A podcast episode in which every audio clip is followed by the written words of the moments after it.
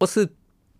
お元気してますか？ウェブクリエイターのクニーです。この番組はコロナ禍で飲食店を退職し年収550万から0円になっちゃった僕がフリーで稼いだり職業訓練ウェブデザインクリエイター科で半年間勉強するリアルな姿をお届けしながらあなたを元気にしちゃうそんな番組です。さて今日は火曜日ですね。11月の10 6日でございます。昨日の深夜から、あと今日のね、昼ぐらいかにかけて雪がね、ちらほら各地で降ったようです。まあ、こちら北海道札幌市でございます。はい。で、今も、今日もね、今夜来たら気温が1度。うん、寒い。もう冬になってきましたね。はい。タイヤ交換は今週僕もですね、18日かな、え、行ってまいりますと。いうことで、はい、今日のテーマいってみたいと思います。はい、自分フィルターを持つということで、職業訓練日誌のボリューム52回目ということになっておりますね。はい、自分フィルター。まあ、いろんなこと言われてますけれども、まあ、ちょっとこのことについてですね、はい、解説していこうと思います。まあ、主に、なんだろう、うん、クライアントワーク、デザイナー、クリエイター、はい。まあ、そういった方のこれからの稼ぎ方というかですね、はい、生き方、そんなことをちょっと自分が思うことをお話ししようと思いますんでどうぞお付き合いください。はい。という自分フィルターですね。はい、まずちょっとこのお話しする前にですね、うんとちょうど今日職業訓練でうんと通常のですねこう今だと Photoshop とかイラストレーターこういったソフトの、うん、まあいろいろスキルアップのための勉強をしてるんですけれども、まあ、今日は、いつもとは違う授業になってまして、まあ、何でしょうこう職業就業するための、はい、そのための、うん、いろいろ準備をしようねっていうような回もたまにあるんですよね。はい、で今日はその中でもグループワークみたいなものをやりましてでまあ何でしょうこれ履歴書職務経歴書、はい、それを作るための、えマインドセットっていうような回でしたね。はい、でその中でテーマがですねちょうど昨日僕がラジオで話したような内容そのデザイナーになるためにはっていうのをみんなでグループディスカッションしましょうっていうような話が、えあったまあ、そういう一幕一幕があったんですけれども、うんまあ、そこでもねちょっとうんいろいろ話してて感じた部分が今日のこの自分フィルターを持つってことなんですけど、まあ、今回の、まあ、その職業訓練の中ではその話はね出なかったんですけどもその時にふと思った話が今回のテーマなんですね。うん、でまあその職業訓練で話が出た内容っていうのが、うん、そのデザイナーになるためにっていうのは、うん、まず考え方。考え方ね。そうマインド的な部分とあとは、えー、スキル。スキルの部分とあとは、えー、実際にどういうことをするのという、まあ、行動 do の部分ですね、まあ、その部分に分けてうんまとめてみようかっていう話になりまして。で、まあ、マインドの部分っていうのはどちらかというとですねもううんデザイナーっていうよりはまあ、仕事をするという上で欠かせないそんな考えっていうものもあったしあとデザイナーで言うと、まあ、クライアントさんだったりあとは顧客お客さんがいたり、まあ、そういった誰かに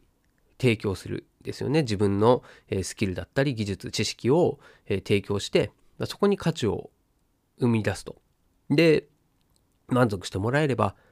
その対価をいただけるわけですよね。でそれをするためには当然ねニーズ顧客が何を求めてんのっていうところもそうだしあとは、え時代ですね。時代の流れだったりえ今のトレンド最新のトレンドを知っとかなきゃいけないとかっていうですね。だから自分のこう情報に対しての感度そしてそれが、えー、興味だったりしますよね、うん、それがなくなっちゃうと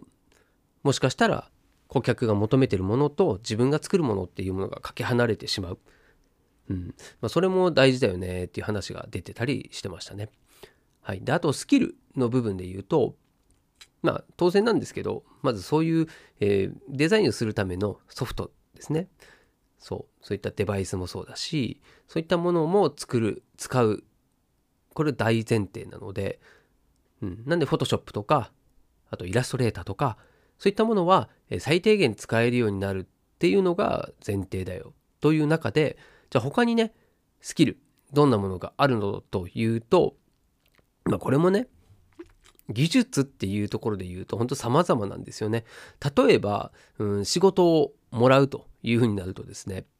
ただ単にソフトが使えりゃいいかっていうとそうじゃない。うん、そこには、まあ、例えばね営業力。自分から僕はこういうことできるよっていうのをアピールしに行ってですね。でクライアントさんにそのことを認知してもらってそして仕事をゲットするっていう力もあるだろうし。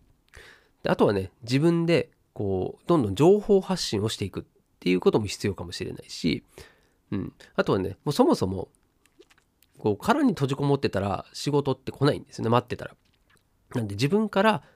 えー、アクション行動をしていく必要もあるよということなんですよね。だそういったですねそのただ単にスキルといっても自分の手を動かすっていうだけじゃなくてもっとねその仕事を巻き込めるようなところのスキルっていうのも求められる。これは特にクリエイターには必須かなっていうふうに思いますね。うん、で、うんまあ、これがディレクションになるとかこう人との関わりっていうのも必ずあるしあとはチームで動くっていう仕事が多いので、まあ、そうなってくるとそのコミュニケーションですね、うん、っていう力、うん、コミュニケーションをする能力っていうのも必要になってきますよねというようなことで、うん、なんでスキルといっても結構ね幅広いそういった能力が求められるということです。はい、そして最後に行動。実際にどんなことすればいいのっていう中では、うん、まあまあ大前提としては、まあ、大多数の人がどこかの企業に入って、まあ、そこでね仕事を与えられたものをこなすっていう、まあ、スタイルが多いですよね。なんで企業に入るっていうのがまず一つですよね。うん、デザインをする企業に入ればデザイナーになれるよと。うん、であとは、えー、まあフリーランスで個人で、まあ、個人事業として、はい、独立するっていうのも、まあ、これも当然できますよね。ただ、うんまあ、僕らで言うとちょっとハードルは高いかなっていう感じですね。でその他にも、うんまあ、今僕が動いているような活動もこれも新しい働き方になってるなと思いますね。うんまあ、一番単純なのはクライアントワークもそうだし、うんまあ、ランサーズとかねクラウドワークス、うん、こういった、まあ、いわゆる、えー、クライアントさんと個人とをつなぎ合わせる、仲介のような役割のところに手数料を払ってそして仕事をゲットするっていうパターンですね。はい、あとは、え、僕がやってるような形だと、うん、オンラインサロンとかのコミュニティですね。クローズドのコミュニティとか、ま、そういったところに所属していて、え、そこからクライアントさん直の、ま、仕事をいただくということも可能になる、ま、それは、うん、これからの時代としてはすごい、うん、働き方としては、うん、マッチしてるというかね今の時代に合っているこれからの時代ではそういった流れがあるんじゃないかなとは思いますね。うん。もう会社がね、長生きできない、そんな時代になってます。そうなってくると、うん。一つのプロジェクトに集まって、それが終わったら解散するっていうね、まあ、その、こう、機動力のある、そして臨機応変に動けて、そして、えー、雇用関係がないっていうスタイルって、まあ、会社としても魅力的だし、でフリーランス。個人の人っていうのも、まあ、それがですねこうじゅんぐり仕事が回るっていう環境がさえできれば何も怖いことはないと思いますんで、まあ、そういったね働き方が変わってきてるっていうのもあるということで、うん、ただ単に今までみたいな働き方だけじゃないよねっていうような話も、はい、その中でありました。そしてそういった中で、うん、僕はその全部に共通するなと思ったのが、まあ、今回ね言ってるこの自分フィルターを持つってことなんですよね。うん、もしかしたらこれが今後のあ、まあ、働き方で一番意識しなきゃいけないなってちょっと今思ってますね。で別にこれ何か新しい概念とか、まあ、そういうことではなくて、まあ、散々言われていますよね。その自分の価値を高める。うんまあ、自分しかできないことだったり僕に僕に何かを依頼しようとするように働きかけるっていう感じですね。うん、でそのためにはですね、うん、まあ自分のスキルこれを認めてもらったり認知してもらう必要は当然あるし、うん、ある程度の実績がなきゃいけないし、うんまあ、すぐにはそういう存在にはなれないですよね。だけど、まあ、自分がね、ただクライアントワークで、仕事をいただく誰かからいただくっていうようなことから脱却しないといつまでたっても、まあ、この労働した対価でお金をいただくっていうそのねスパイラルからは抜けられないんですよね。でそれがあるからずっとね疲弊していくわけですよ。まあ楽しいのもあるだろうしそれが悪いというわけではないんですけど、うん、やっぱり自分がねもっとこうスケールしたいとかこういうことをしてみたい。僕だったらこうもっとね地域の身近な人たちの助けになることをしたいなとかね、うん、あとは実家の家をもう改装してでこうカフェとかね。あとスタジオ。こういうラジオを撮れるようなスタジオとか。あとコミュニティがね、えー、みんなが集まれるような場所、まあ、そういったものを、うん、作りたいななんていうような野望があったりします。だからそれも自分でただ考えてるだけじゃできなくてうん、ぱそこには資金だったり、えー、自分の時間的余裕がないといけないと。うん、だそこを目指すためには、まあ、やっぱり今の形じゃダメだよね。じゃどうすればいいのって言った時に、うん、こう自分の価値を上げるしかない。でどう上げるのかっていうのが、うん、自分フィルター自分を通すことによって自分しかできないようなそういった価値を生み出すクリエイターになるべきだなって思ったんですよね。だそれをどうするのっていうところは、うん、もう自分の努力次第だし、これって、うん、もうなんだろう、ソフトもどんどんね、技術が発達して、誰でも同じようなこう仕事はできるんですよ。うん、で、そうなってくると、もうね、その人となりなんですよね。この人だったら間違いないって思ってもらったり、この人はとにかく責任を持って仕事をやってくれる。まあ、そういう人になるっていうのはすごい大事だなと思いますし、あとそのフィルターを通すっていう考え方が僕はちょっと今すごいしっくりきていて、ある仕事があって、まあ、それを僕にお願いしたら、こういうものが出来上がるっていうですね。で、それって、本来はね、なんだろうな、もう、うーん、例えば漫画家さんがね、うん、そうだな。じゃあ、ドラゴンボールの漫画。これを、ワンピースの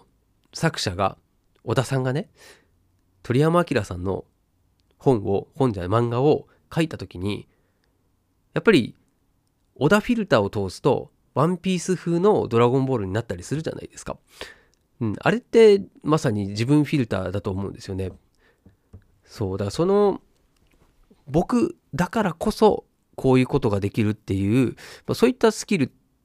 とかねあと人柄だったり佇まいっていうんですかね。うん。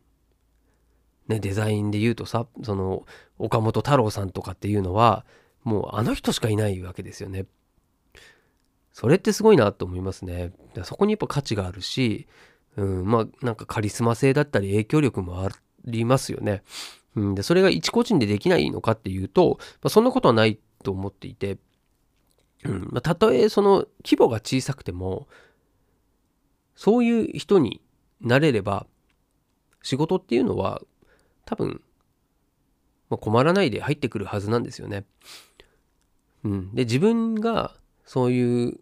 影響力とまでいかないかもしれないけれども、まあ、そういうね自分に仕事が回ってくるような存在になっていれば自分の周りにいる人たちにも仕事を割り振れるしこう周りからハッピーにできるじゃないですか。うん、だそれってねすごい何て言うのかなこう自分が中心となる経済圏みたいのがあるとまあそれはそれでやりがいにもなりますね。うん。